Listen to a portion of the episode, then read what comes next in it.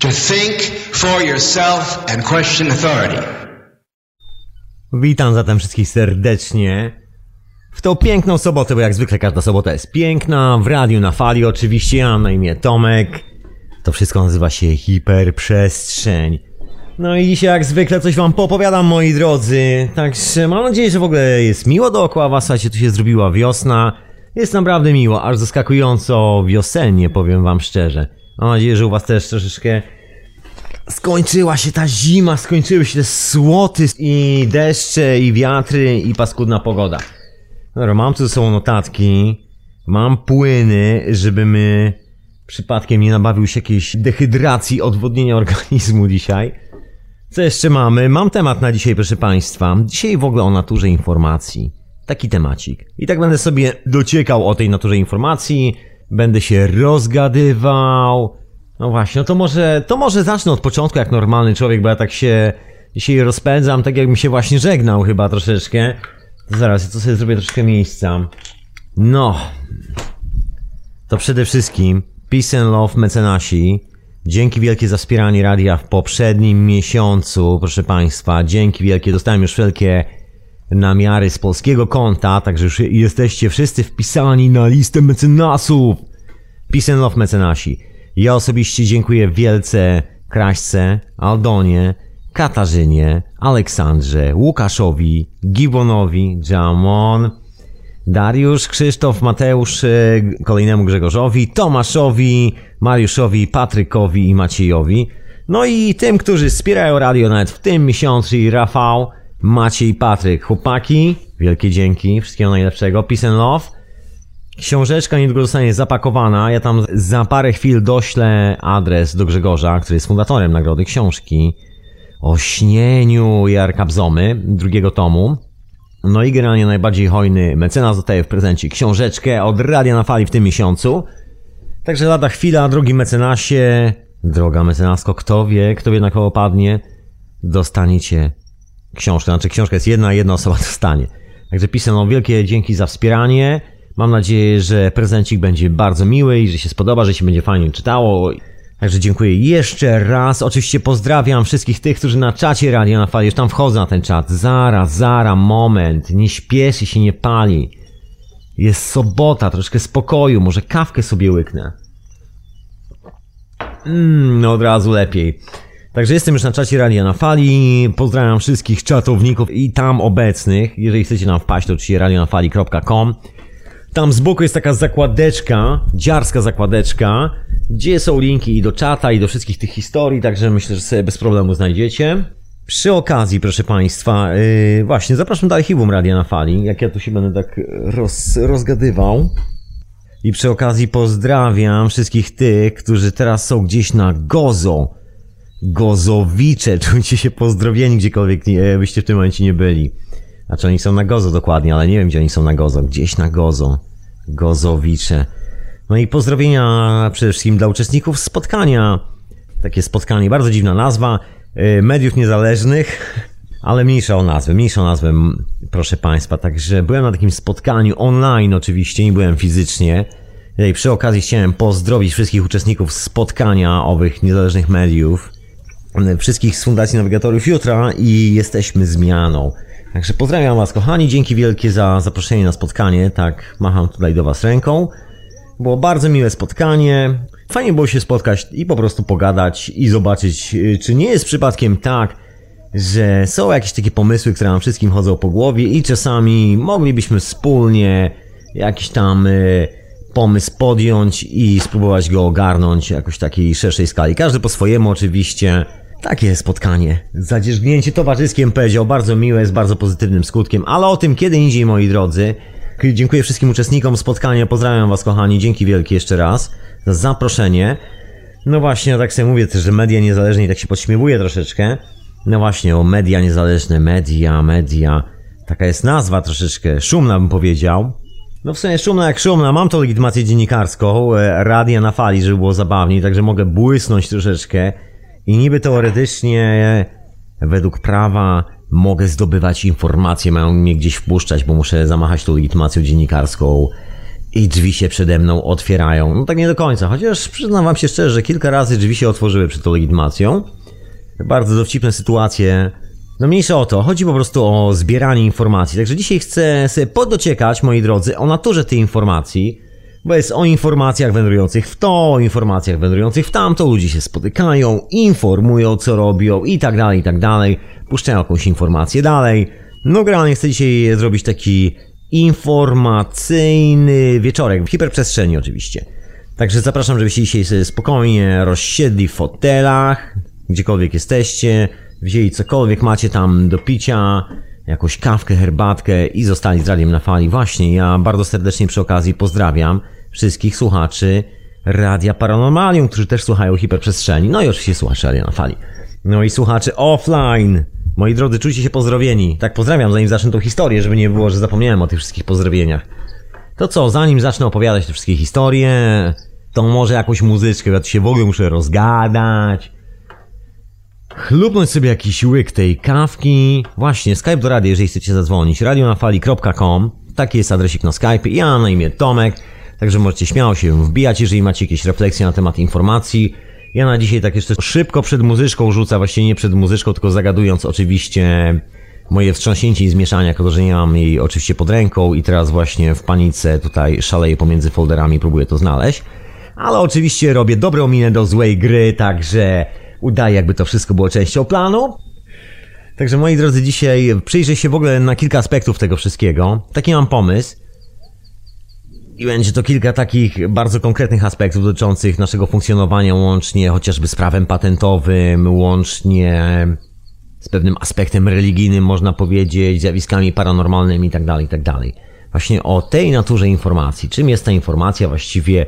No może nie wyczerpiemy odpowiedzi na wszystkie te pytania, ale może będzie to jakiś dobry trop, żeby uderzać dalej w jakieś kolejne kierunki z tymi dociekaniami o tej naturze informacji. Dobra. To tyle z zapowiedzi, czas najwyższy włączyć jakąś muzyczkę, a ja wrócę sobie po muzyce i zacznę opowiadać całą tą historię. To tyle, na początek.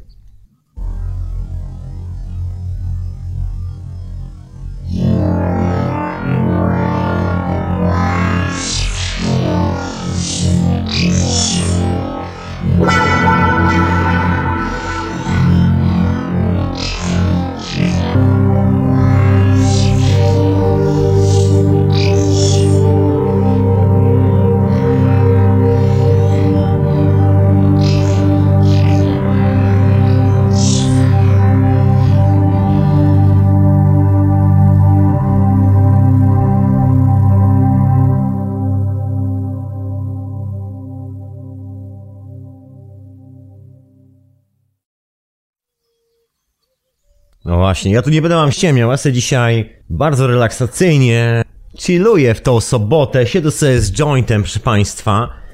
Pokończyłem część roboty, relaksuję się po robocie, przy sobocie i w ogóle zastanawiam nad tą naturą informacji, która właściwie klei tą całą rzeczywistość dookoła nas.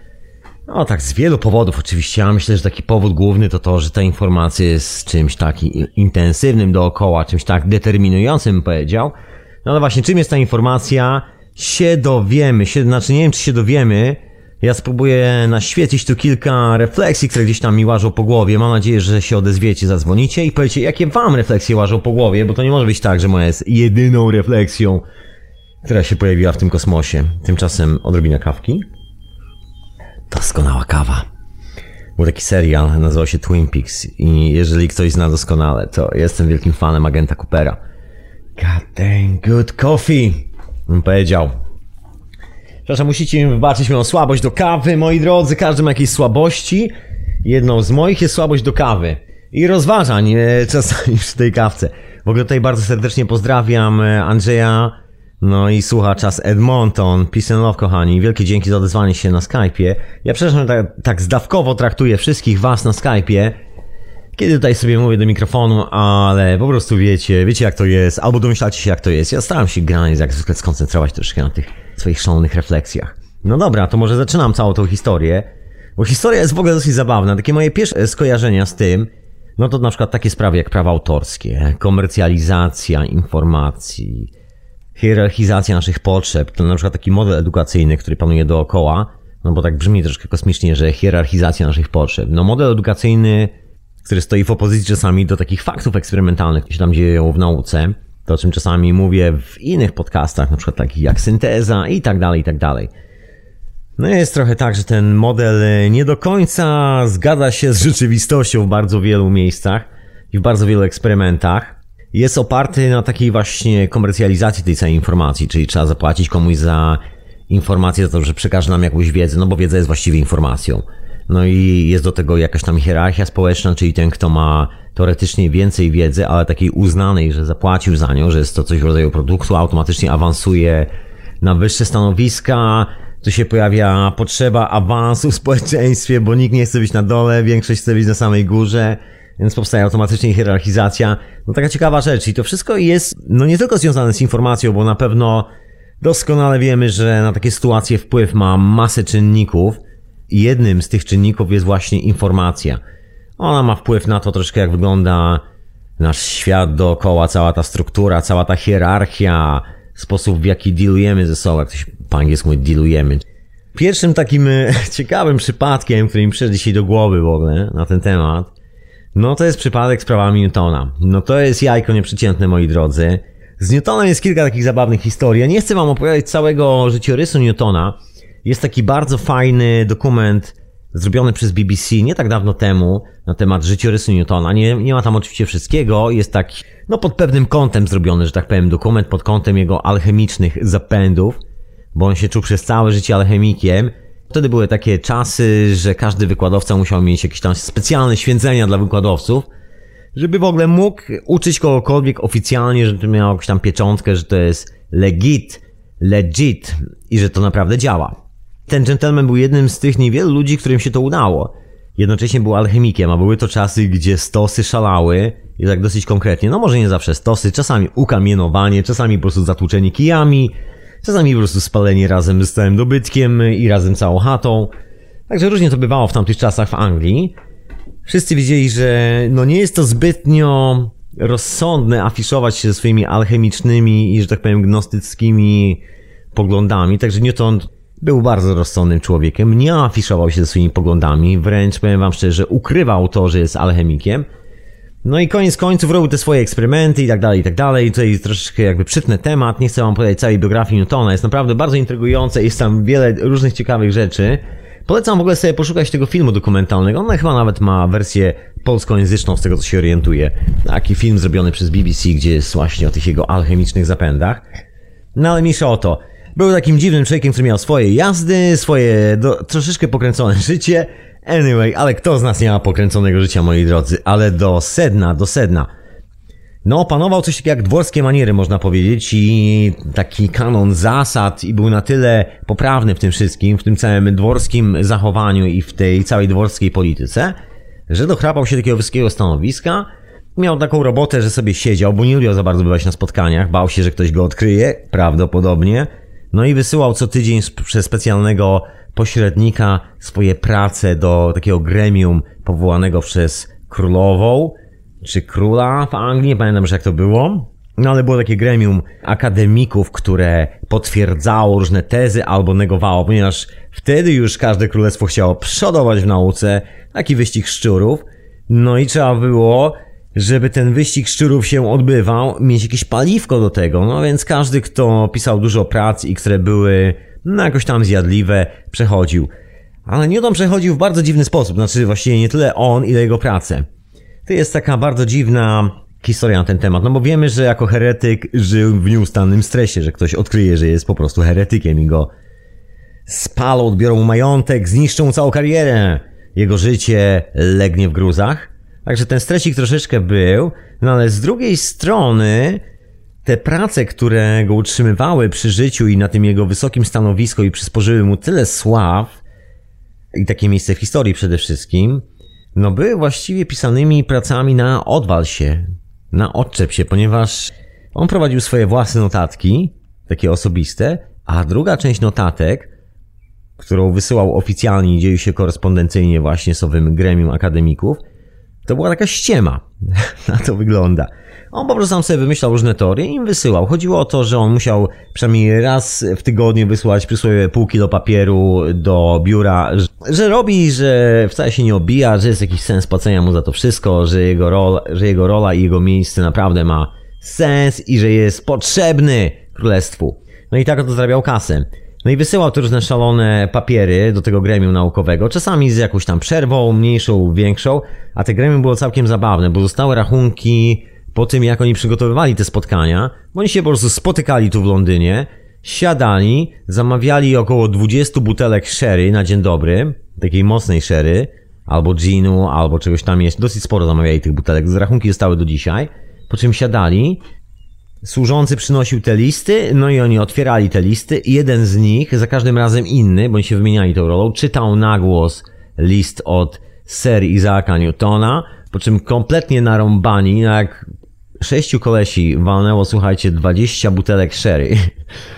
No to wiadomo, co się dzieje, no więc ci kolesie kompletnie nawaleni, praktycznie chyba słaniając się na tych krzesełkach, przybijali pieczątkę do tego, że jest to valid knowledge i że to jest właśnie tak, jak świat jest zbudowany i od tej pory jest to prawo naukowe. Tak było z tym koleżką. Poważnie, nie żartuję. Tak oto historia związana z przepływem informacji, bo ja tak dzisiaj troszeczkę o przepływie i naturze informacji. Brak właściwie tego przepływu spowodował, że znamy Newtona od strony takiej oficjalnej, mainstreamowej, od takiej jakiej znamy. Rzeczywiście. Jest taka zabawna historia, po prostu jak 5 nawalonych kolesi stworzyło bohatera, można powiedzieć, za pieniądze królowej oczywiście. Taki przepływ informacji versus bełkot, można powiedzieć. Bo on doskonale o tym wiedział i on tam wysyłał taki troszkę bełkocik. Nie forsował tych swoich alchemicznych pomysłów, tych swoich heretyckich pomysłów, bo miał obsesję, że ktoś to odkryje. I on w ogóle szyfrował część tych swoich zapisów właśnie po to, żeby nikt nie skomał, że on jest heretykiem. No i jak mógł wysyłać coś takiego oryginalnego, prawdziwego, w co wierzy, do takiej Rady Królewskiej, gdzie każdy z tych koleś miał święcenia kapłańskie, każdy był oficjalnym akademikiem i jedno takie zdanie o tym, że cały ten kościół jest upadły i zupełnie inne światła rządzą światem i sferami niebieskimi, spowodowałyby, że utraciłby swoje stanowisko i prawdopodobnie spłonąłby na stosie. Także koniec końców, koleś wysyłał takie po prostu, no, bicie piany do tej komisji. I tak oto bicie piany, które było taką zasłoną dymną do informacji, stało na przeszkodzie tak, żeby oni się właśnie nie dowiedzieli, jaka jest prawdziwa informacja w tych jego papierach, co tam tak naprawdę się znajduje. I to bicie piany stało się podstawą współczesnej nauki. Taki dowcip a propos przepływu informacji i bełkotu. To jak w jedną stronę płynie bełkot, no to wiemy, co się dzieje, a jak w jedną stronę płynie informacja, no to wiadomo, co się dzieje. No z bełkotu chyba nic za bardzo nie powstaje.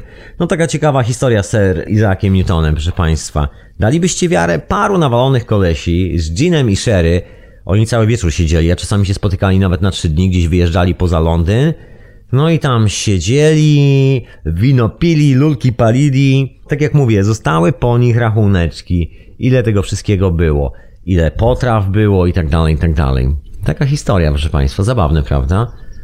Komu zawdzięczamy współczesną naukę? No można powiedzieć kilku nieźle nawalonym kolesiom. Dobre sobie, dobre sobie. To co, to ja zapraszam tym razem na jakąś muzyczkę, proszę Państwa, w Radiu na Fali, w Hiperprzestrzeni, która jest też retransmitowana przez Radio Paranormalium.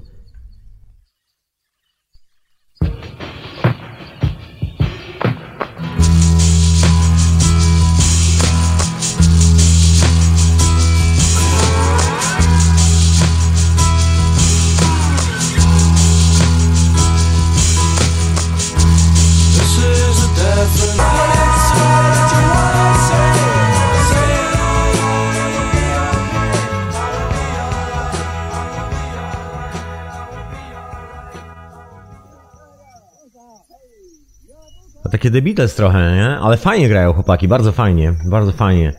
A wy słuchacie Hiperprzestrzeni w Radiu na Fali, a na imię Tomek, audycja jest retransmitowana też w Radiu Paranormalium. A dzisiaj sobie tak dociekam o naturze informacji, proszę Państwa.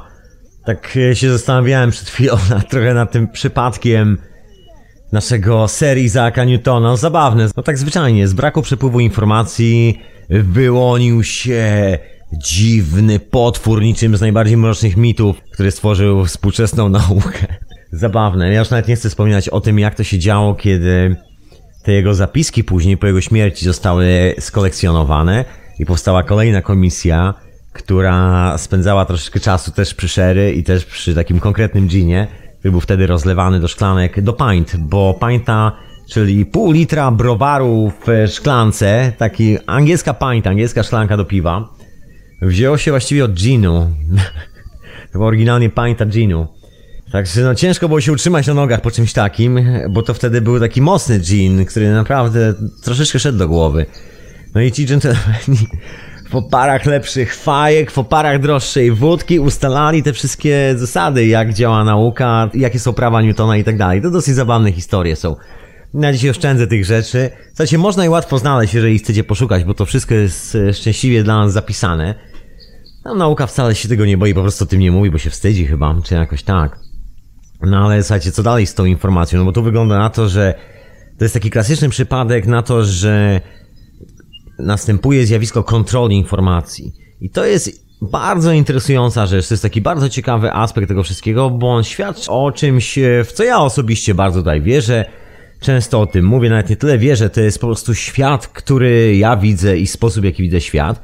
Czyli, że nie ma przypadków i że generalnie cała informacja, która jest gdzieś tam w świecie, powinna sobie przepływać swobodnie, bez żadnych zatorów. Że jeżeli powstaje zator, no to w tym momencie powstaje rozlewisko, a później powódź i zaczyna się katastrofa, albo powstaje jakakolwiek katastrofa. No i tu jest taki kolejny przykład właśnie na to, że brak jakiegoś takiego przepływu sensownej informacji potrafi nas sprowadzić na jakieś potworne manowce. Goethe zwykł mawiać, że zła wiedza jest w stanie zniszczyć pokolenia czy generacje. No i ja tu często powtarzam, że Goethe miał rację. Goethe, mój Goethe. Słuchajcie, podobnie z tą informacją było dawno, dawno temu, jeszcze przed czasami Newtona, no że była po prostu ściśle kontrolowana.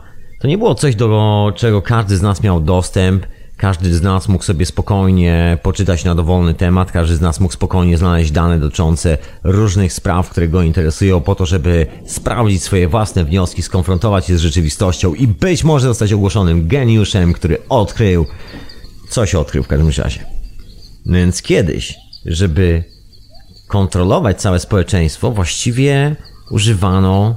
religii, proszę Państwa, taka ciekawa rzecz. Myślę, że niektórzy doskonale wiedzą, jeszcze do lat okresu międzywojennego właściwie w Polsce był zakaz czytania Biblii, zdaje się. Ja nie jestem jakimś tam biblistą i watykanistą, także nie znam się za bardzo na tych chrześcijańsko-katolickich historiach, no ale taki zakaz tam obowiązywał i to dosyć długo. Normalny człowiek nie mógł przeczytać generalnie zbioru zasad tego, w co wierzy, przynajmniej teoretycznie.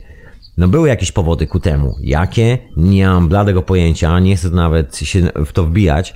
Znaczy okej, no mam blade pojęcie, może nawet troszkę większe niż blade.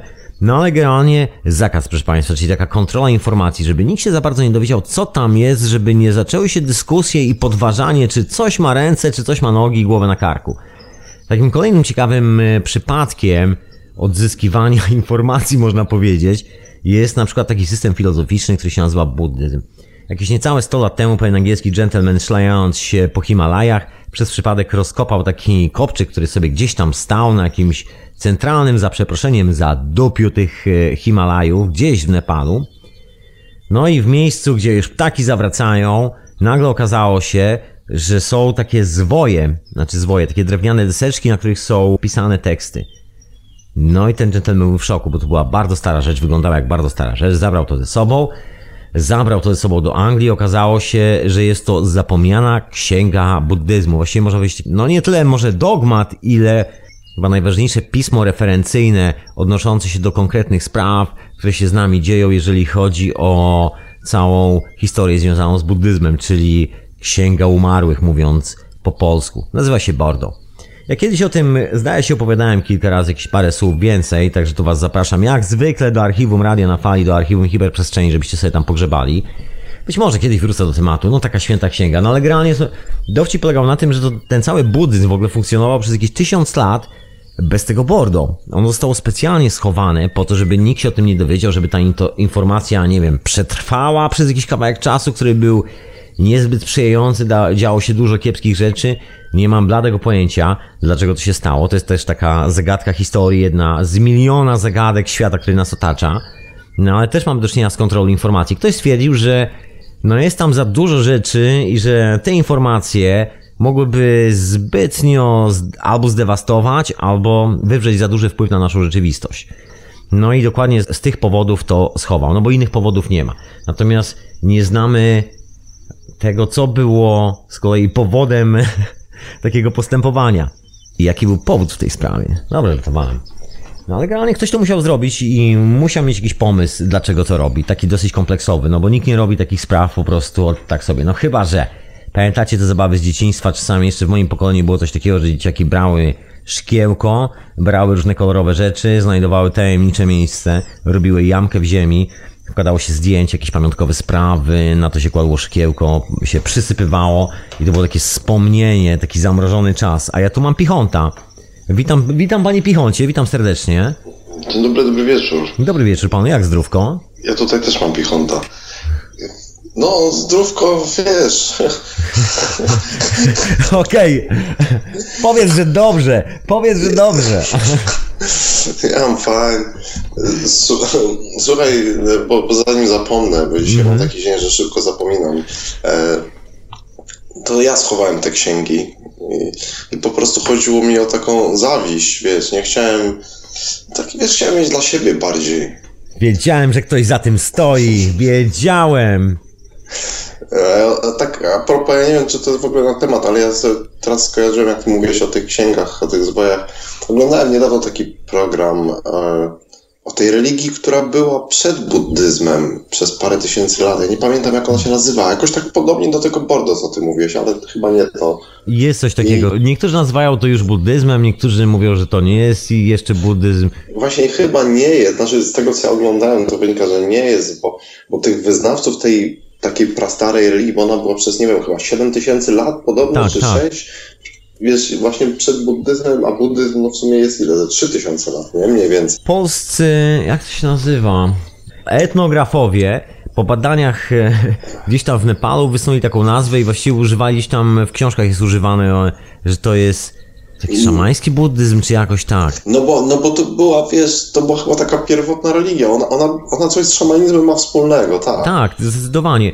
I to w ogóle występuje tylko gdzieś tam w paru częściach Nepalu. Natomiast ten taki buddyzm, który akurat jest gdzieś na Sri Lance albo w innych miejscach, to już tak za bardzo nie ma z tym nic wspólnego. Oni to... No nie. Ja mówię o tym, wiesz, ten tybetański, te rejony. I wiesz, co pokazywali takie, oni to mają takie jakieś skałki, w tych skałkach były kiedyś miasta w środku robione, wiesz, oni w takich tych pueblach mieszkali i... Jak Indianie Hopi. No i tam jest, wiesz, masa tych skałek i tam jest ileś, słuchaj, tysięcy takich dziurek, wiesz, tych takich balkoników wejść, pięterek, nie? I większość jest w ogóle niezbadanych. I wleźli tam do kilku i tam znajdują w ogóle jakieś tysiące stron, wiesz, tych dokumentów, one się tam idealnie zachowują, tak jakby były wczoraj napisane i wszystkie są właśnie dotyczące tej religii. Prastarej tam idzie walka o obrazki, wiesz, które są w tych papierach, bo te obrazki kradną, sprzedają, jeden kosztuje chyba $100,000 w ogóle. Jakieś straszne pieniądze. No ale dobra, bo to nie... Tam jest w ogóle, ja tak wrzucę może jedną rzecz, bo to się idealnie zazębia z tym, co mówisz. Tam jest taka historia, przynajmniej takie historie właściwie i krążą po tamtym rejonie, właściwie krążą po całym świecie, że mnisi się sami zakopują, proszę pana, w takich jaskiniach zamurowują i tam medytują przez x lat, nie wiadomo jak, 100, 1000 lat. Jest masa takich legend na temat takich właśnie mnichów i oni trzymają jakąś starą tradycję informacji i pewnego dnia mają się obudzić i przekazać tę informację światu ponownie. Poważnie. No wiesz, niektórym mogło się nie udać, bo oni tam w tych jaskiniach znaleźli dosyć dużo szkieletów, więc nie wszyscy chyba wytrwali w swoim postanowieniu. Mogło się wydarzyć, no wypadek przy pracy, no bywa, no. No wiesz, na razie kilka tych norek przegrzebali, zostało ileś tysięcy, może któryś tam jeszcze siedzi i się połapał, że to już czas, że już Chrystus był i wiesz, zagarnął kawałek. Pana tu 7 rycerzy wstanie w Tatrach dobra, zaraz. Bo ja chciałem o tej informacji po prostu. Właśnie. Ty poczekaj, ale zauważyłeś, że te bajki też, co jest dosyć zabawne, no nie wszystkie, ale duża część bajek, na przykład te 7 rycerzy w Tatrach, dotyczy właśnie informacji, że ktoś wstanie i powie: ej chłopaki, dawno mnie to nie było, mam dla was list, albo coś w tym stylu. O, Pichonta zerwało, ale zaraz mam nadzieję się pojawi. Halo, halo? No halo, no. No jesteś ponownie. Wzięło mi przerwę. Ja chciałem generalnie do tej informacji nawiązać. Chciałem uściślić jedną rzecz, bo tam powiedziałeś przed chwilą, że kiedyś właśnie religii używano do kontrolowania informacji. Ja bym chciał to uściślić, że to chyba się nic nie zmieniło od tamtych czasów. No wiesz, ale doszły nowe religie, rozumiesz. Ja myślę, że wiesz co, że w ogóle taką tezę bym postawił, że informacja jest generalnie najważniejszą rzeczą w naszym życiu, dlatego, że jest wszystkim. Wszystko, co wiemy, co widzimy, czego doświadczamy, są to informacje, nie? Wszystko, co nas dotyczy, to wszystko, co myślimy, to są zgromadzone informacje. Nasza psychika to jest zbiór jakichś tam informacji, jakieś tam analizy, nie? Później. Co, ja mam bardziej rewolucyjny pomysł. Myślę, że prawdziwe rewolucje są niczym innym jak udrażnianiem przepływu informacji. Tak troszkę leninowsko zrozumiałem, ale Lenin to już nie była prawdziwa rewolucja, to już były wymyślone, ale takie stare rewolucje, takie, że tam się lud buntował przeciwko królowi. Rozumiesz pana? Takie, że Magna Karta powstawała, takie historie, proszę pana. I to myślę, że to był właśnie taki świeży oddech, bo ktoś zablokował informację. Tak bardziej rewolucyjnie potraktowałem. Mnie się wydaje, że bo się mówi o tym polu morfogenetycznym, są różne jakby teorie dotyczące takiej informacji bardzo szeroko rozumianej. I mnie się wydaje, że to może być tak, że wiesz, jakbyś tego nie nazywał, to wszystko w naszym świecie, w takim, jaki my jesteśmy w stanie w ogóle odbierać poprzez naszą konstrukcję, jakiej konstrukcji to jesteśmy. Jako sensor. Tak, to jest wszystko, to jest taki kocioł informacyjny, wiesz, te informacje wszystkie są. Powiedziałbym, że wiesz, wszelkie nagrody Nobla, wynalazki, wszystko to nie są nowe odkrycia, tylko to są, jak powiedziałeś, udrożnienia pewnych strumyczków informacyjnych, które wiesz, gdzieś tam są, one są te informacje, one wszędzie tutaj wokół są. Nie da się nic wynaleźć, nic odkryć. To wszystko, co nazywamy odkryciem, nie ma takiego wydźwięku, wiesz, że to jest zupełnie coś nowego. To jest po prostu tylko odkrycie w sensie dosłownym, żeśmy zrozumieli, udrożniliśmy sobie i teraz widzimy ten strumyczek. I ludzie jak te, wiesz, jak ci lichwiarze po prostu próbują zawsze zawłaszczyć sobie te strumyczki, które tworzą z tego, co już jest. Wiesz, ta woda płynie tu cały czas. Dokładnie, cały czas. Jak w takiej mokrej ziemce pogrzebiesz patykiem, no to stworzysz strumyk, ale wiesz, to nie jest twoja woda, a ona cały czas tutaj gdzieś była w tej ziemi. I podobnie jest chyba z informacjami, tak mi się wydaje, no, że to właśnie tak ludzie kombinują. No my wszyscy kombinujemy, że wszystko, co człowiek sobie wymyśli, to wydaje nam się, że to jest nasze. Próbujemy sobie tą informację przywłaszczyć. Słuchaj, mi się to kojarzy z tą częścią tematu związaną z komercjalizacją i limitacją informacji.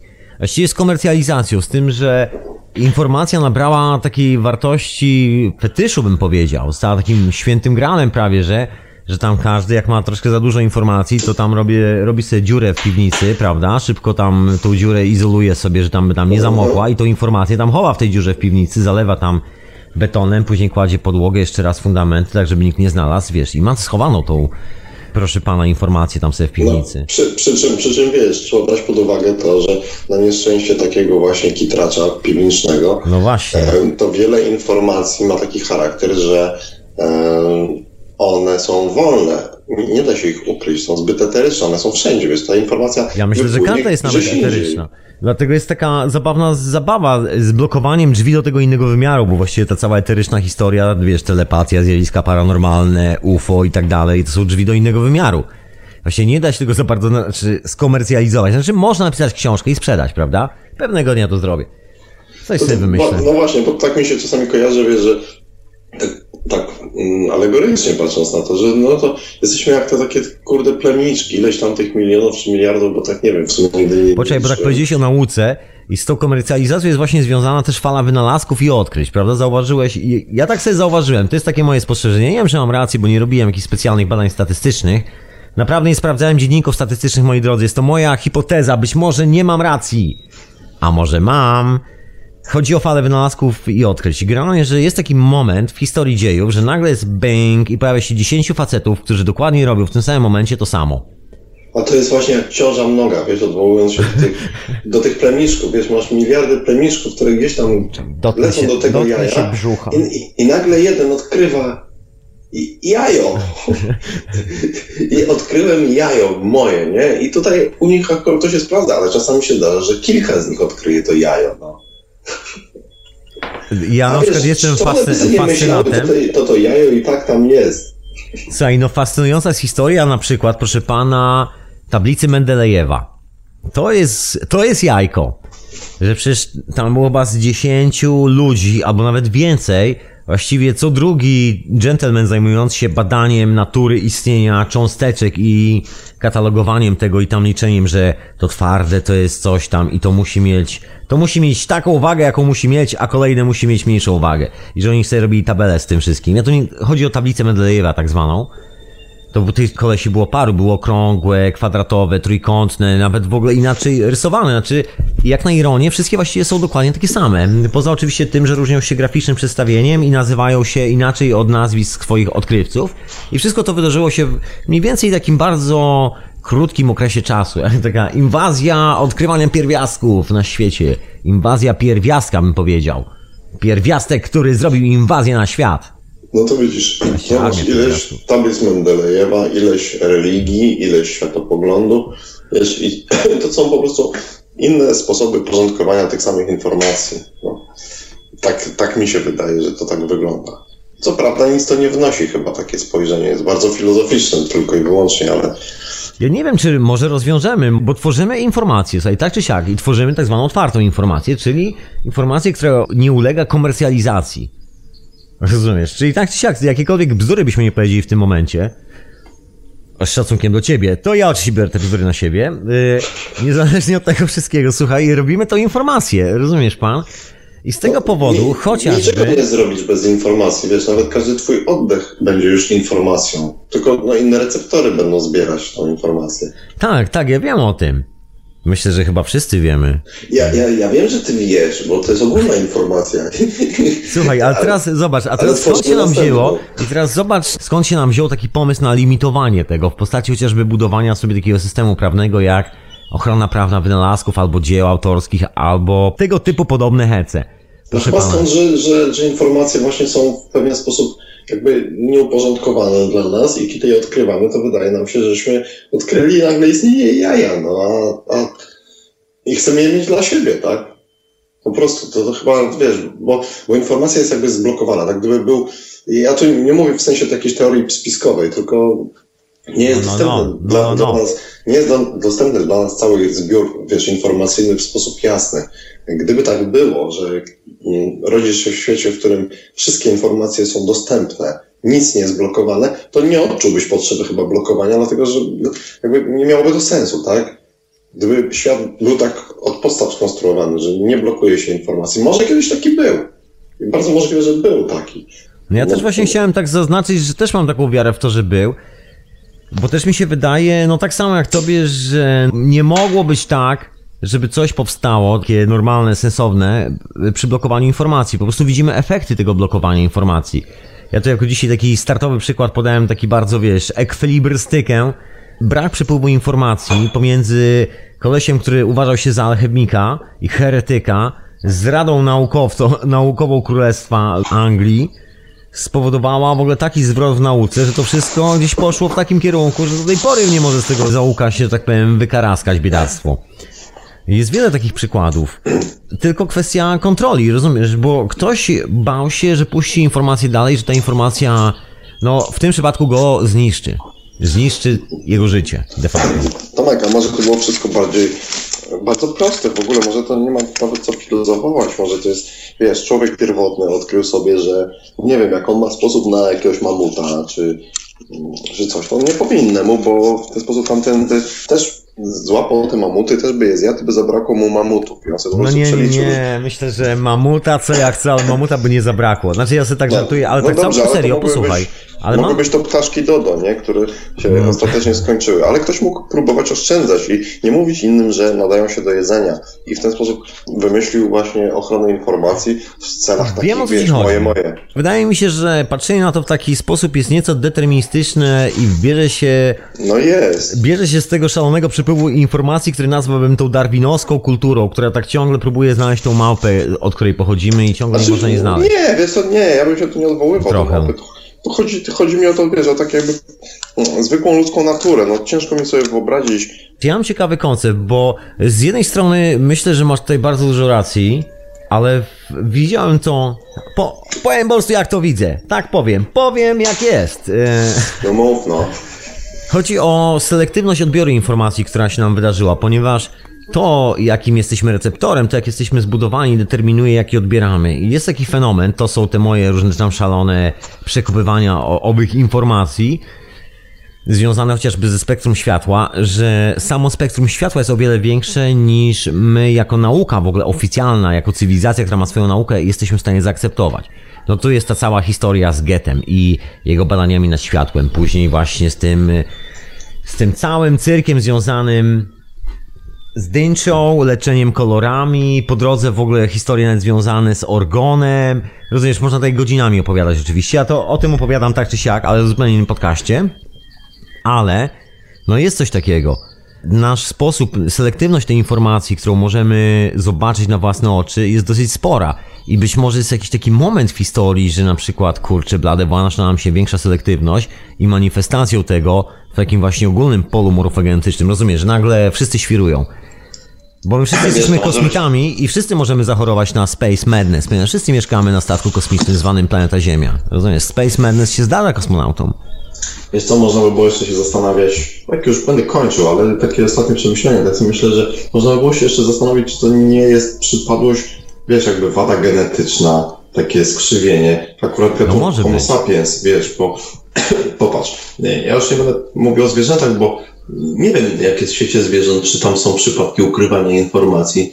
No myślę, że tak, bo wiewiórki też se kitrają te swoje gdzieś tam nie zasoby i raczej nie ujawniają tego. Czyli to jest też sposób na chowanie informacji o żywności. Natomiast wiesz, mieliśmy... Właśnie widzisz, tu jest na przykład taka teoria, że one sobie chowają w miejscach, gdzie ona po prostu lepiej wytrzymuje i dłużej wytrzymuje. I to nie jest kwestia chowania, tylko kwestia budowania lodówki. Można powiedzieć tak, że taki misiu, kiedy sobie coś tam chowa, to on tak naprawdę nie chowa, tylko on sobie buduje na przykład lodówkę. Nie będę się tu spierał, bo nie wiadomo. Nie wiem, no. Nie znam na tyle dobrze świata zwierząt, że nic nie przychodzi do głowy w tej kwestii. No, w każdym razie ja sobie myślę o tym, że wiesz, mamy taką sytuację, że kiedyś, ja nie wiem, które to były lata, wcześniej niż na pewno 40, jak był homo sapiens i był jeszcze neandertalczyk równocześnie. Wiesz, mieliśmy taką sytuację, że te oba gatunki żyły równolegle koło siebie w którymś tam momencie i cóż, wygląda na to, to nie jest pewnik, ale tak to wygląda, że my żeśmy wybili tego neandertalczyka w tym momencie, a neandertalczyk z kolei no, z odkryć wiadomo, że był bardziej twórczy. Wiesz, on stawiał na sztukę. Podczas kiedy homo sapiens jeszcze ganiał za mamutem właśnie, to oni już tworzyli sztukę. I teraz jesteśmy poniekąd, chyba ponoć miksem właśnie tych dwóch gatunków w ogóle teraz. Możliwe, wiesz, coś od nich musieliśmy przejąć, bo pewnie nie jeden puknął drugiego i gdzieś tam, wiesz, się to wszystko poskładało. Słuchaj, są badania genetyczne, słuchaj, panie Pichoncie, są badania genetyczne, które wskazują na to, że faktycznie tak było. Było, wiesz co, ja kiedyś dawno temu, jak robiłem pukafon, żeśmy robili nawet taki odcinek o tym właśnie, jak się te gatunki pukały wzajemnie, ile jest w genotypie tych różnych innych podtypów, bo oprócz neandertalczyka były jeszcze tam jakieś inne. Ja już nie pamiętam tego, no ale... Znasz na pewno słynną historię zjawy, gdzie znaleziono w ogóle... To była jakaś taka łacińska nazwa i to dosłownie parę lat temu znaleziono szkielet. Okazało się, że szkielet jest bardzo młody, dosłownie mowa jest o 10 latach i się okazuje, że gdzieś tam w tych lasach prawdopodobnie...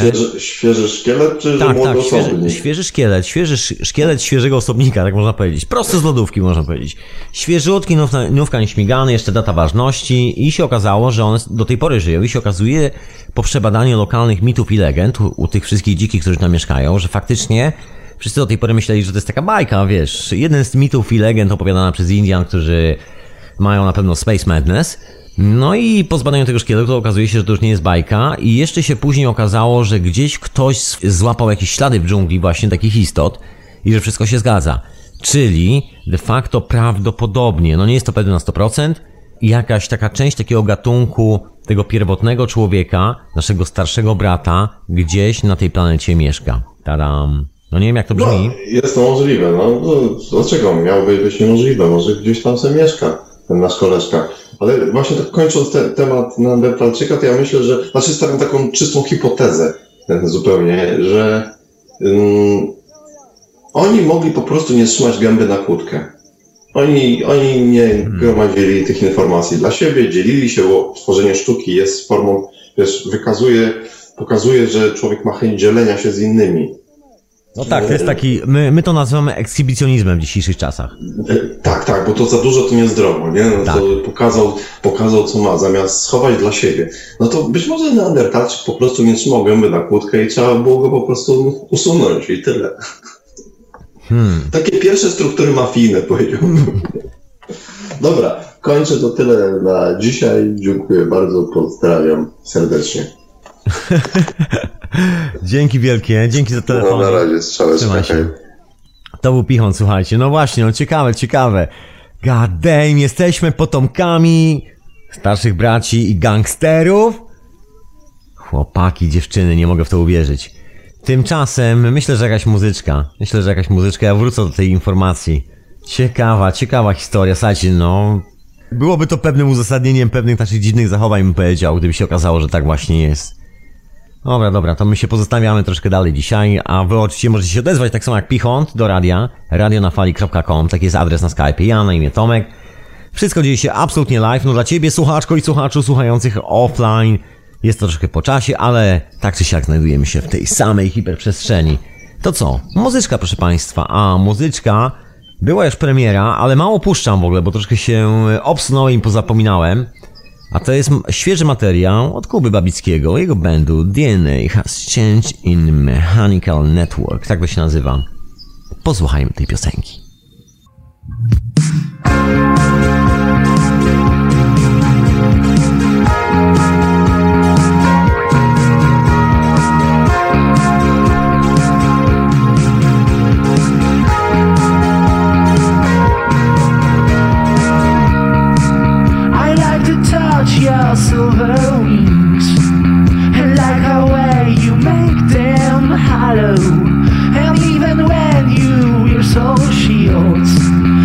You can make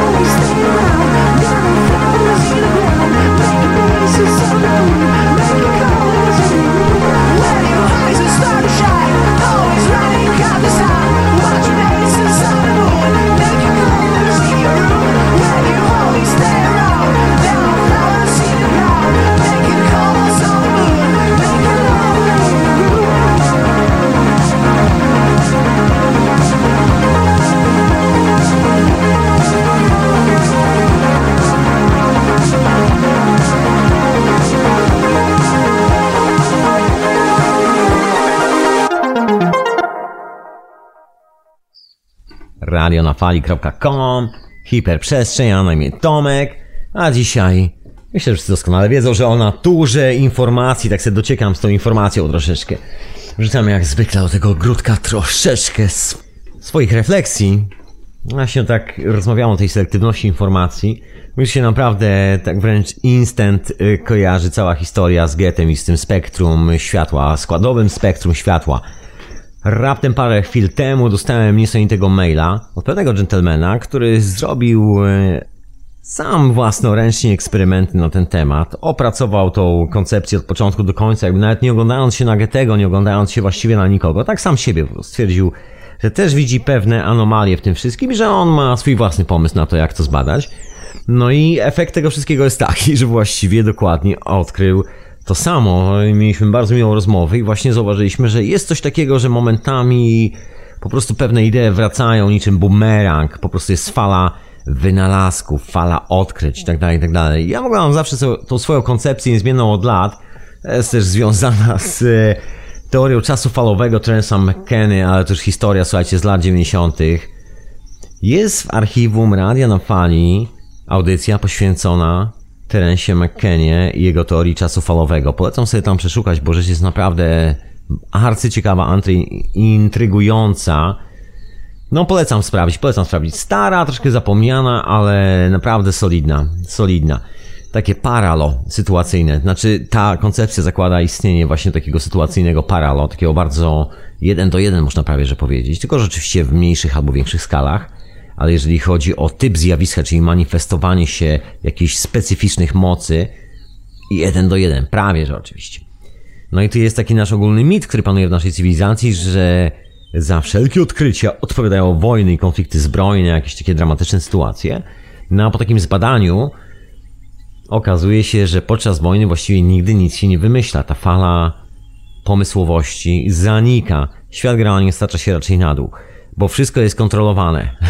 Wiadomo, wojna, tajemnica wojskowa, nie można nic mówić, trzeba uważać, bo wróg czai się wszędzie. No i nie ma żadnych odkryć, żadnych wynalazków. Ta fala wynalazków zawsze dzieje się w jakimś takim spokojnym momencie. Ona przychodzi. Właściwie nikt do końca nie zna jej natury. Poniekąd jest to związane z czymś, co niektórzy nazywają kompletną szarlatanerią, czyli chociażby układem gwiazd na niebie. Niektórzy mówią, że są specjalne cykle, w których funkcjonujemy. Niektórzy w to wierzą, niektórzy w to nie wierzą. Różnie z tym wygląda. Ja myślę, że ja tu was zostawiam z takimi refleksjami. Ja tu mam swoje refleksje na ten temat. Czy to w ogóle ma coś wspólnego z gwiazdami. No ale generalnie ta selektywność informacji występuje i jest to taki, chyba nawet nie trochę, jest to taki poważny stymulant dla całej cywilizacji. Przynajmniej tak mi się czasami wydaje, że jest to taki drive, który potrafi wskoczyć do głów 1000 ludzi i nagle w jakiś magiczny sposób świat się zmienia i nagle pojawia się na przykład prawo patentowe. Nie wiadomo w ogóle o co chodzi. Czy jest kontra dla tego? No właśnie, bo jeżeli to wszystko jest takie skalowane, to powinna gdzieś być kontra do takich sytuacji. Jeżeli oczywiście wszystkie te koncepcje, że coś takiego ma miejsce, mają mieć rację bytu. No jest taka zabawna kontra do tych wszystkich sytuacji, że pojawiły się fale wynalazców. Są w ogóle takie różne fale w naszych historii jako ludzkości.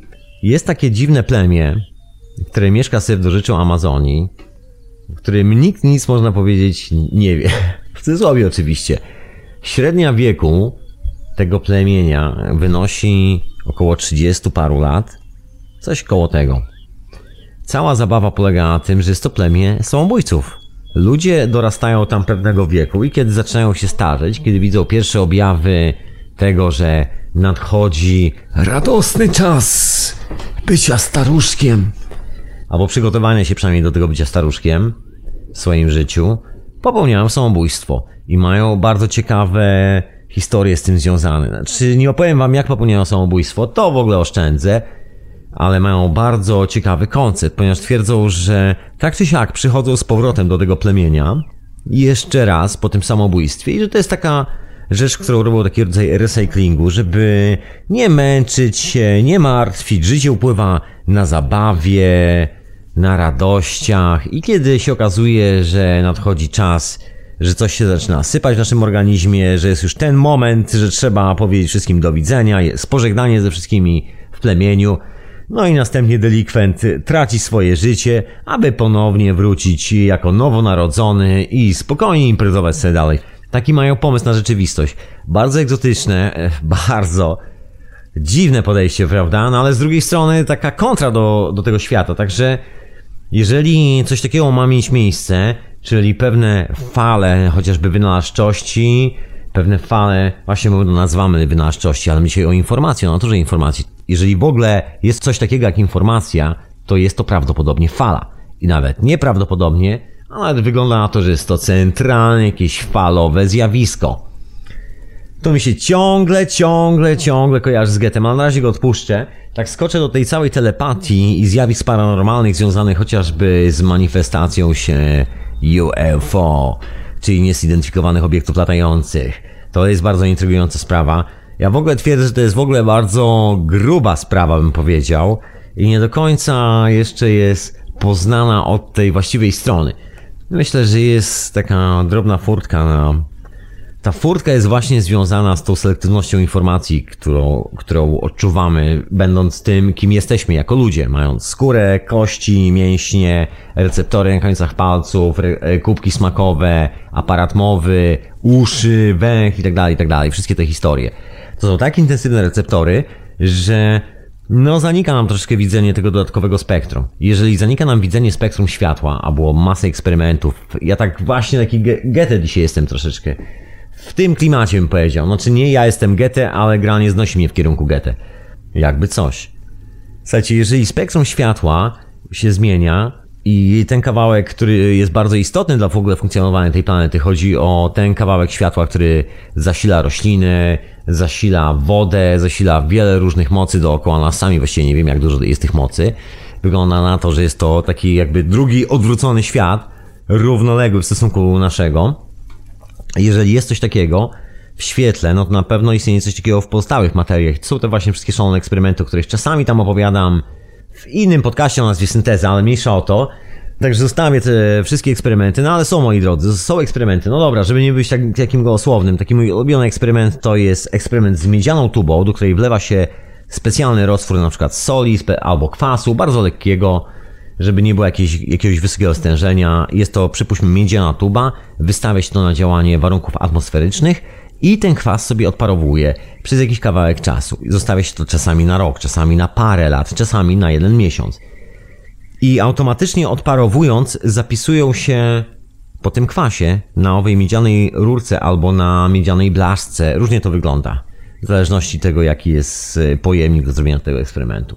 No ale mniejsza o to, o pojemnik. Zapisują się tam różne kolory. Kiedy kwas wyparowuje, zmniejsza się jego objętość jako płynu w tym pojemniku, no to coś się tam zaczyna osadzać na tej miedzianej płytce. No i to zmienia swoje barwy. I się okazuje, że jest to doskonale zsynchronizowane na przykład z zaćmieniami księżyca, z pełniami księżyca, z taką historią, która się nazywa geocentryczny punkt widzenia. Bardzo ciężko przechodzi to przez gardło każdemu poważnemu naukowcowi. Bardzo ciężko, bo to troszeczkę jak wrócić naprawdę dla nich do epoki kamienia łupanego, bo to się w głowie nie mieści. Geocentrycznie, no ale są takie eksperymenty. No i nauka właśnie nie wie, jak je wyjaśnić, no ale z tą nauką to jest jak historia z całą resztą informacji opartej na kontroli.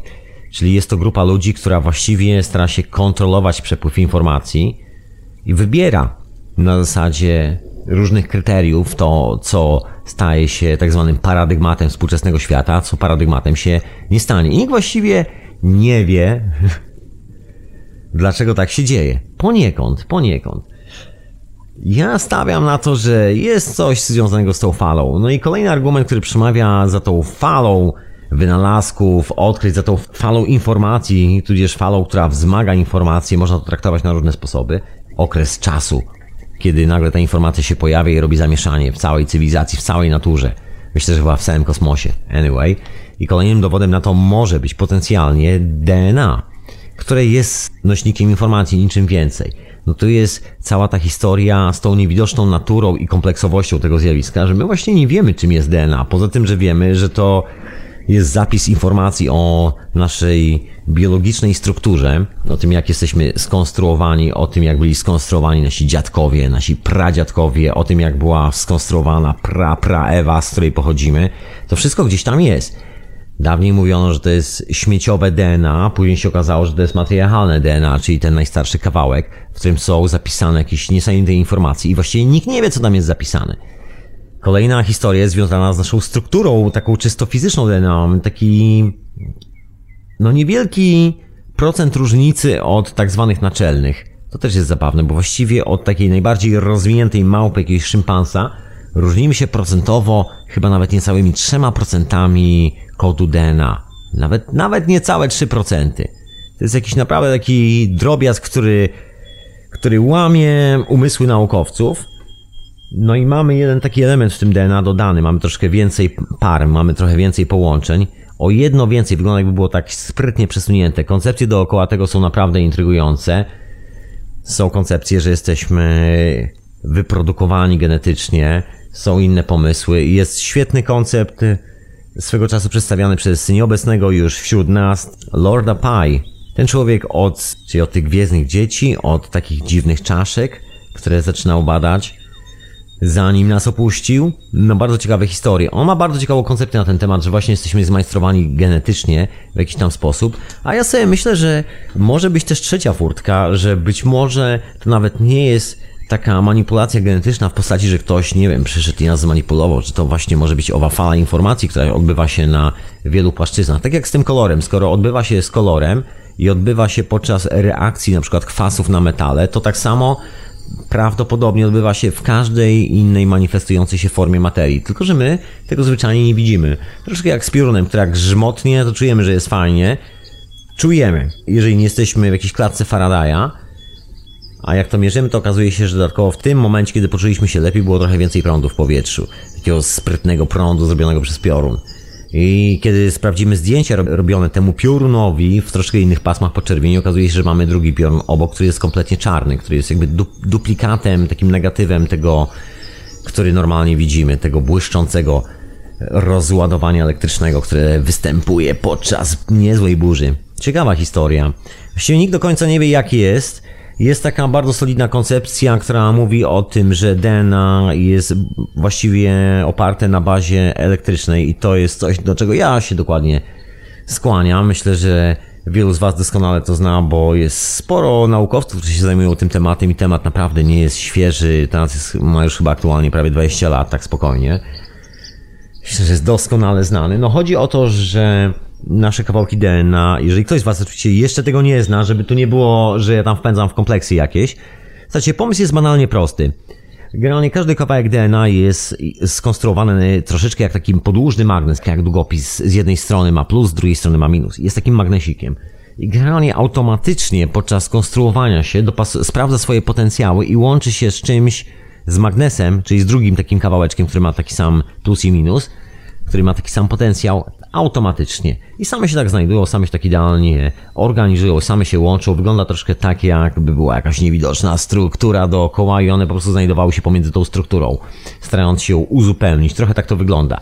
Taka jest podstawowa hipoteza, która funkcjonuje aktualnie. Ja bym się bardzo mocno zgadzał z tą hipotezą. Nie jest to oczywiście popularna hipoteza, nie jest to hipoteza mainstreamowa, jest to coś zupełnie uważanego za jakieś szaleństwo przez taką oficjalną naukę.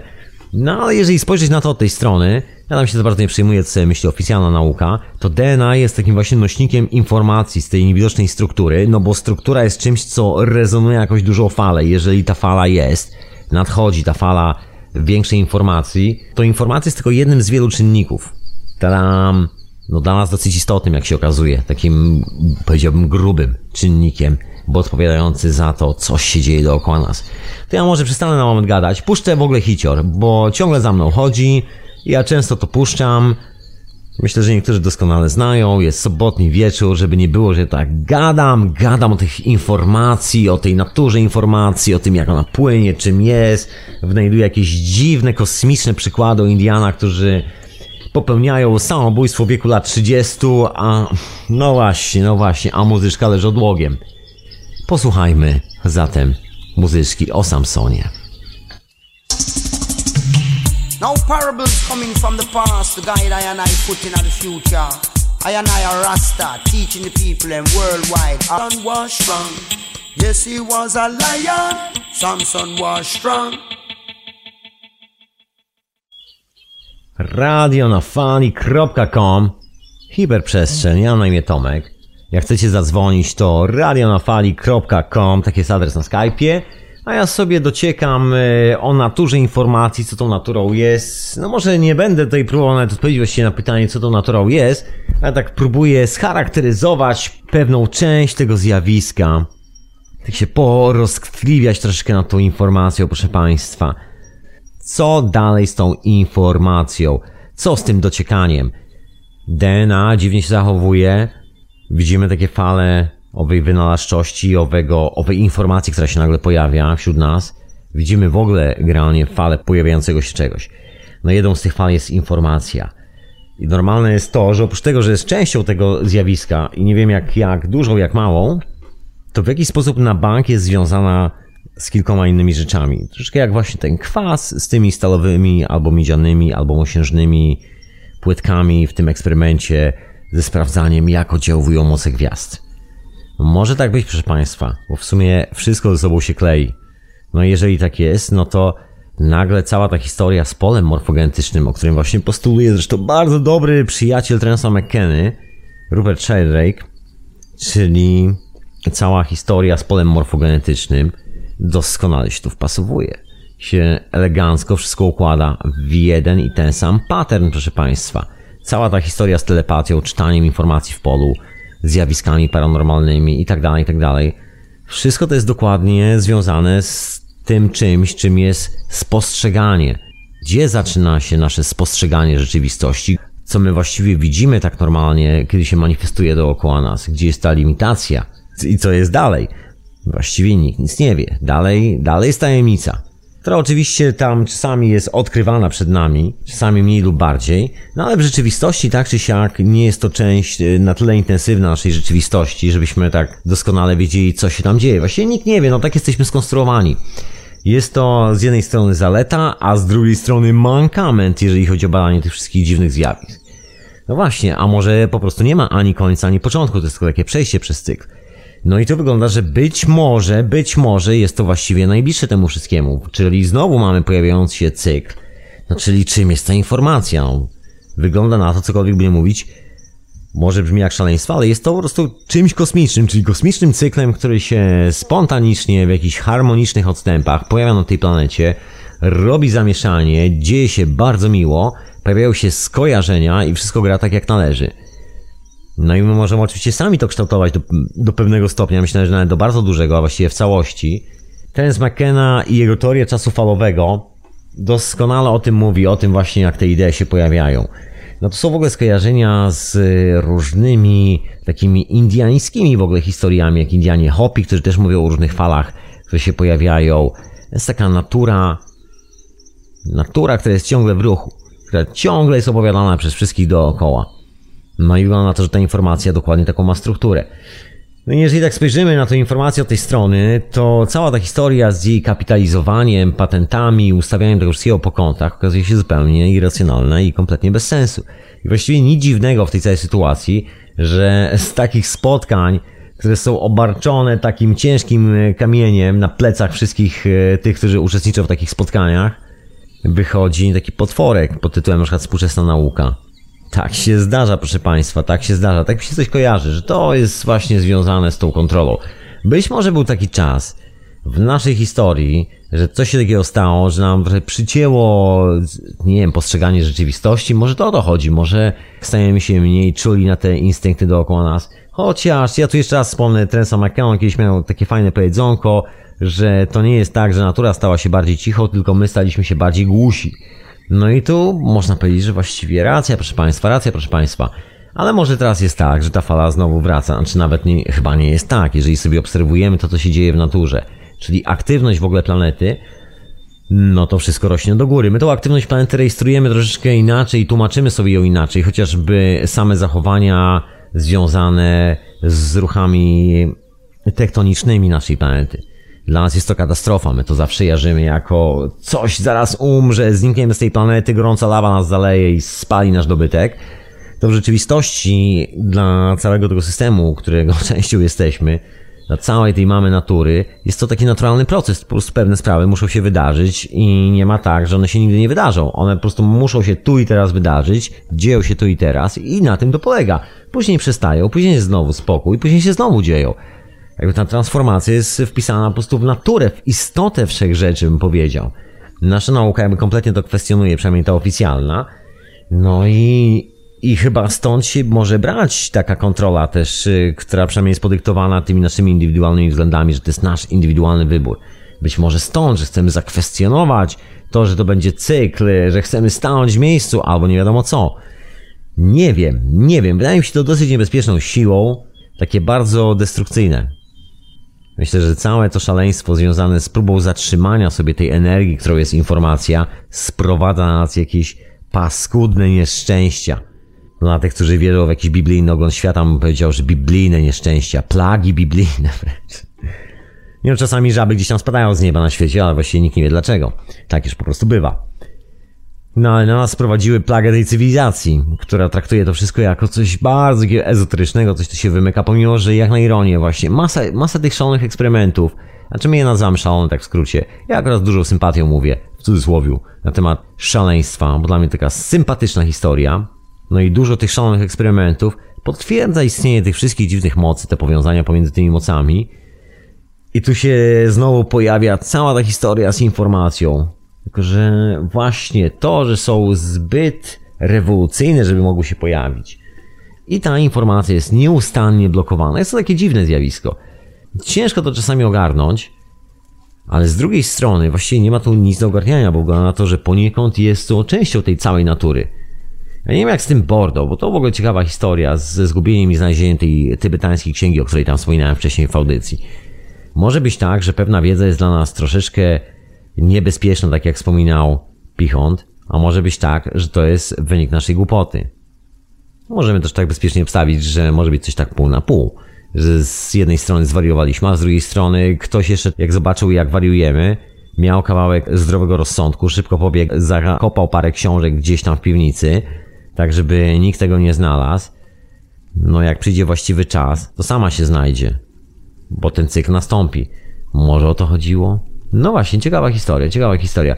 Co wy myślicie, moi drodzy, o tym wszystkim? Co wy myślicie o tej informacji, naturze tej informacji? Czym ta informacja jest? Bo mnie tak ściąga właśnie, jak to słyszycie, do momentu, gdzie zaraz powiem, że informacja, słuchajcie, nas uzdrawia. Że informacja to jest to coś, co powoduje, że wszyscy dookoła są w miarę normalni i nikt nie zwariował. Tak mi się wydaje.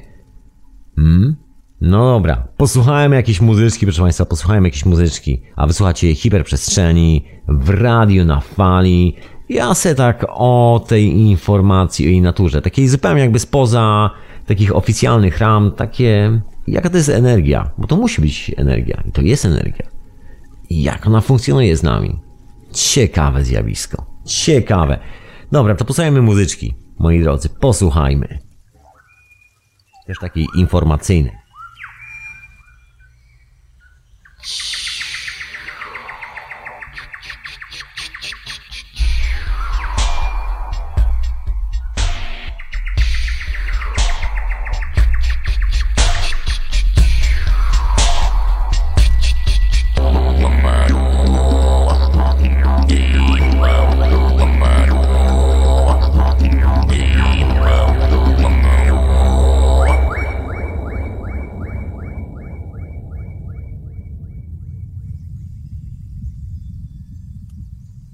radionafali.com, hiperprzestrzeń, proszę Państwa.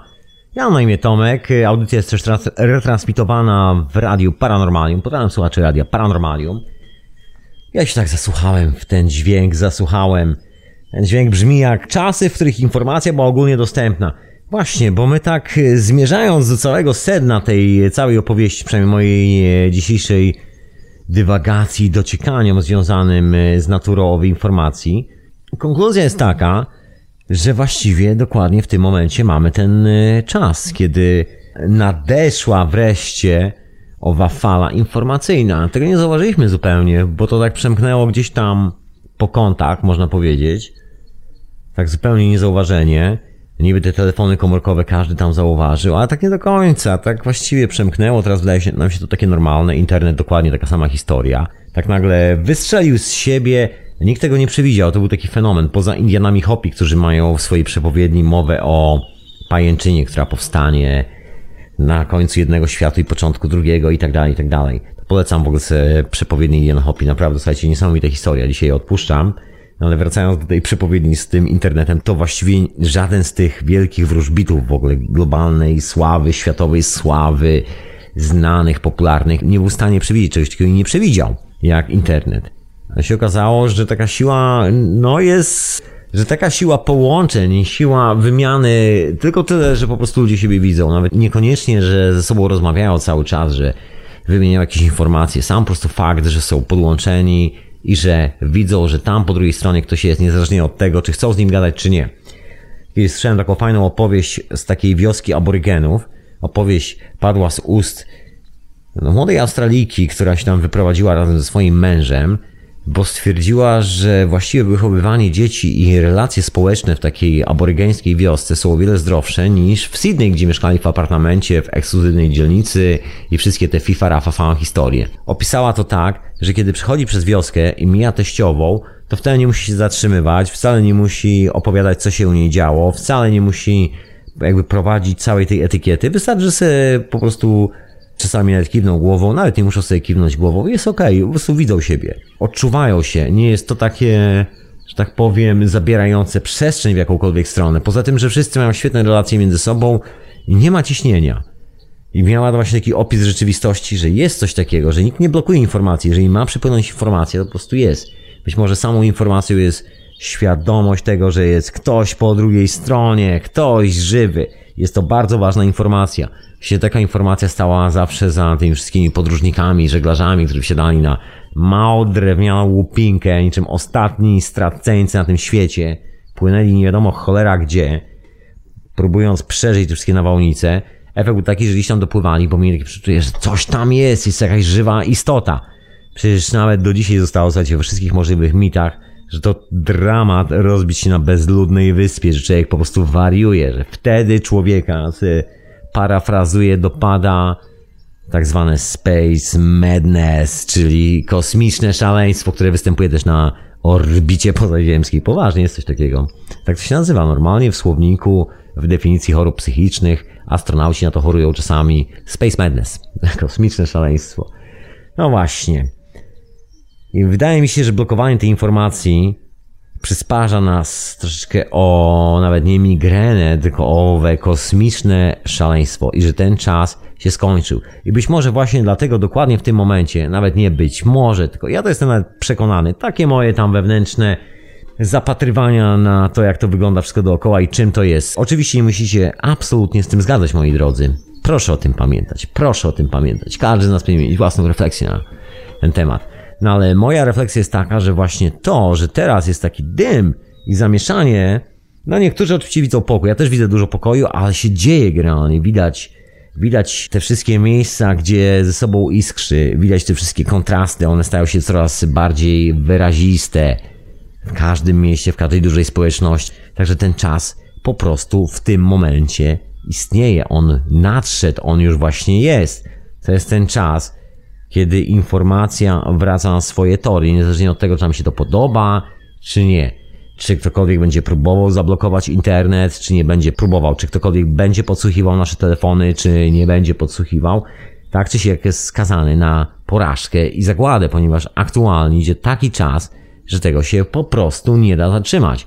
Bo jeżeli ta informacja, no ma te połączenie jak chociażby owe światło słoneczne z tymi miedzianymi płytkami, kwasami, wszystkie te szalone eksperymenty, no to jest połączone z całym kosmosem i nie jest to kwestia tego, że nasza pomysłowość to jest reprezentacja jakiejś takiej pojedynczej siły, która się pamięta po tej planecie, tak zwyczajnie sama z siebie czasami wyskakuje, tak po prostu zawężenie, także tych wszystkich niepokojących rzeczy już nie widzimy, mamy klapki na oczach i wszystko jest okej. No ale jeżeli usuniemy te klapki, to się okazuje, że to jest tylko część tego zjawiska i zjawisko jest tak kompleksowe, że właściwie sami nie wiemy, co jest po drugiej stronie tego świata. Wiemy tylko, że tam dalej są kolory, wiemy, że tam dalej też jest jakiś rodzaj materii, która w ogóle jest niewidoczna z naszego punktu widzenia. Tu i teraz, kiedy siedzimy przy tych radiokomputerach, no mi się wydaje, że nie jest taki przypadkowy element No, na moje oko, moi drodzy, jest to jak nic, po prostu tylko kawałek tego całego zamieszania, tylko taka drobna manifestacja tych wszystkich sił. Dlatego być może w tych wszystkich legendach, tych opowieściach, zawsze jak coś się dzieje, to jest taki konkretny opis, że jak ma coś walnąć, to jest nawet nie jedna burza z piorunami, tylko po prostu pioruny trzaskają we wszystko, rzeki występują ze swoich koryt, oceany wylewają albo zalewają, góry się trzęsą, ziemia się trzęsie, w ogóle generalnie dzieje się wszystko. I to może tak być. Ja myślę, że to może nawet nie chodzi o kwestię takiej fizyczności, że wszystko się dosłownie zatrzęsie, chociaż właściwie jeżeli sprawdzamy właśnie te wszystkie ruchy sejsmiczne, to widzimy, jak elegancko sobie wracają w górę w taki bardzo dziwny sposób. I jedna korelacja, jaką możemy nanieść na ten graf, jeżeli sobie wyrysujemy graf właśnie z tych wszystkich ruchów sejsmicznych, pokrywa się z aktywnością planet. I tu znowu jest ząb dla nauki, bo pokrywa się z aktywnością, ale taką astrologiczną, a nie astronomiczną, czyli geocentryczną w sumie. No i tu jest po prostu mega awaria, której nikt nie potrafi przeskoczyć. A sprawa jest gruba, bo właściwie wszystkie eksperymenty, gdzie nam się szuka czegoś do takiego sedna, do takiego istoty sprawy, wskazują dokładnie to samo. W tym wielkim zderzaczu cząsteczek, przecież panowie też doszli do tego momentu, że nie mówią o tym oficjalnie, ale chodzi o wektor, po którym się rozładowuje energia. Oni ciągle szukają tej cząsteczki, która tam się już zamanifestowała z materii, ona już jest, że tu jest energia, a tu jest materia. I że tak to właśnie wygląda i że mają najmniejszą cząsteczkę. Jak na razie jedyne co znajdują, to że wszystkie te efekty rozpadania się na energię mają taki specyficzny wektor i wyglądają jak taka spirala w sekwencji Fibonacciego. Się okazuje, że wskazują coś, czego nauka nie chce uznać, bo okazuje się, że relatywizm Alberta Einsteina nie istnieje, a to co istnieje to jest jakaś niewidoczna struktura, która w ogóle się nie rusza i że wszechświat się w ogóle nie rozszerza. Energia, która zasila ten wszechświat, podróżuje po tej strukturze, ale w ogóle się nie rozszerza. I że to jest ta natura taka pierwotna informacji, która funkcjonuje gdzieś tam schowana w laboratoriach, gdzieś tam w jakichś takich naprawdę bardzo odległych peryferiach nauki, która rzadko kiedy jest robiona. Czasami ktoś na 20-30 lat wyciąga w ogóle takie eksperymenty, ktoś na kolejne 20-30 lat podnosi ten problem, tak w ogóle czysto intelektualnie, że się zastanawia, zaraz, stop! To na co my się właściwie patrzymy, co my właściwie widzimy teraz, to o czym jest mowa w ogóle, bo do tej pory myśleliśmy, że to jest tak jak rozmawiałem z Pichontem, że to jest tak, że on sobie chowa, te zwierzątko chowa sobie po prostu to jedzonko, że ten niedźwiadek tam zakopuje to wszystko, żeby zachować, żeby schować, a może on po prostu buduje lodówkę. No właśnie, a to jest zasadnicza różnica, bo albo człowiek robi lodówkę, albo robi coś, żeby schować przed innymi. W lodówce to chowa po to, żeby przeleżało dłużej, prawda? No właśnie, czyli generalnie jest bardziej praktyczny niż głupi. No i tu jest taka zabawna historia, że ta praktyczność, taka pozytywna praktyczność i informacja, było nie było, są strukturalnym elementem wszechświata, który nas otacza. Poza oczywiście tymi wszystkimi tajemniczymi mocami, o których nie mamy bladego pojęcia i sami nie wiemy, jak dużo i jak mało tego jest. Przerażające dla niektórych, a dla mnie myślę, że bardzo pocieszające. Naprawdę takie drzwi do kompletnie nowego wymiaru, w ogóle wycieczka w kompletny kosmos. Nie może taki kosmos z gwiazd, chociaż to akurat absolutnie nie wyklucza, a wręcz moim zdaniem jak na ironię w tej części, gdzie ta informacja podąża naturalnym torem, naturalnym tokiem, nie jest blokowana przez patenty, że właśnie w tej części wydarzy się coś bardzo intrygującego, właściwie już się wydarza powoli. Takie czasy, proszę Państwa.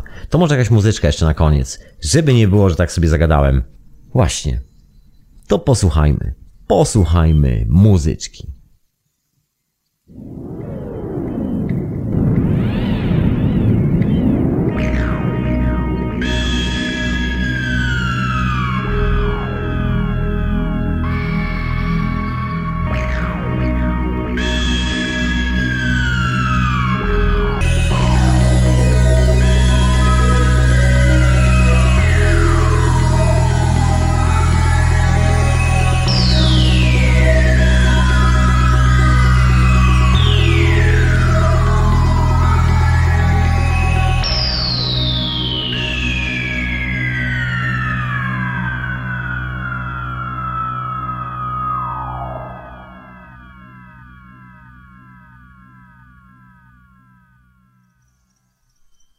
Radio na fali.com, hiperprzestrzeń.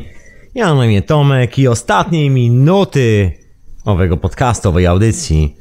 A dzisiaj tak się właśnie roztkliwiam.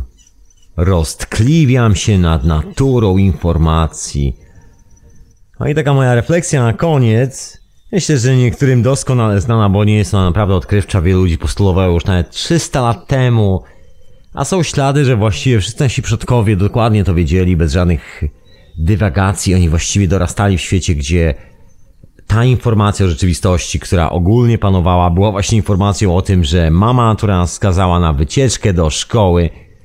Czasami z tej szkoły się urywamy w jakiś tam kosmiczny sposób. Wracamy z powrotem do tej życiowej szkoły. No może się okazać tak, że trzeba będzie przepisać parę książek, trzeba będzie zrobić miejsce dla kilku nowych pomysłów. No może tak być, proszę Państwa, może tak być. Jest to niejako natura tego świata, także tak czy siak się to wydarzy.